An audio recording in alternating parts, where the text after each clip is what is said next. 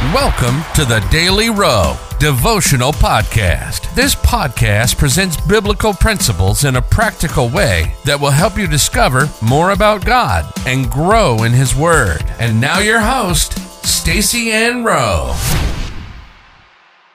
Hi, friends. Welcome to another daily devotional.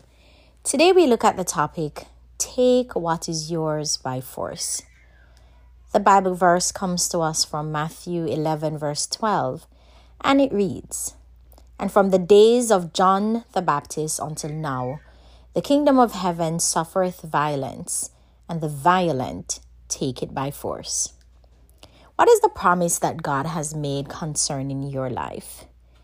The approach that some have taken to realize what God has promised is to wait for the conditions to be perfect to then pursue after it while others make the mistake of thinking that it will be handed to them on a platter.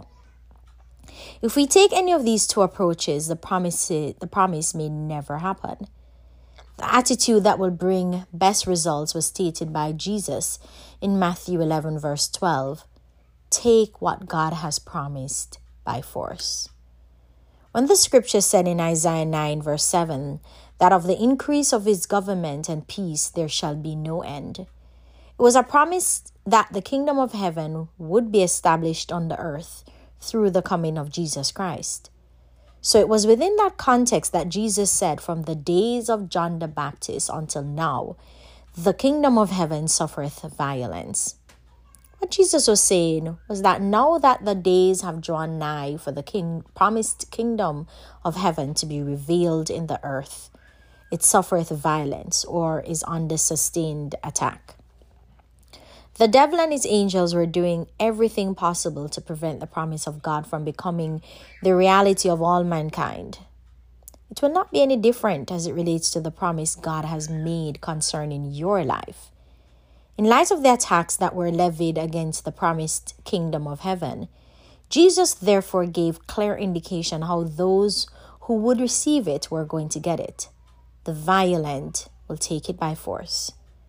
It can be gleaned by Jesus' conclusion that the promise will not come to those who wait for it to come to them, but rather to those who will get aggressive and be willing to take it by force. The promise of God concerning your life is your rightful possession. Why then should you not possess what is rightfully yours?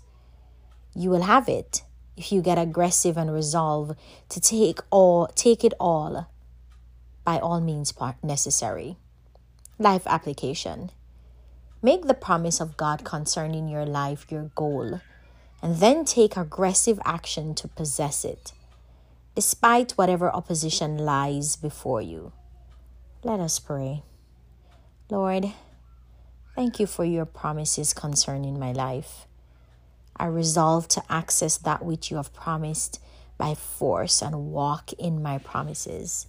In Jesus' name, amen.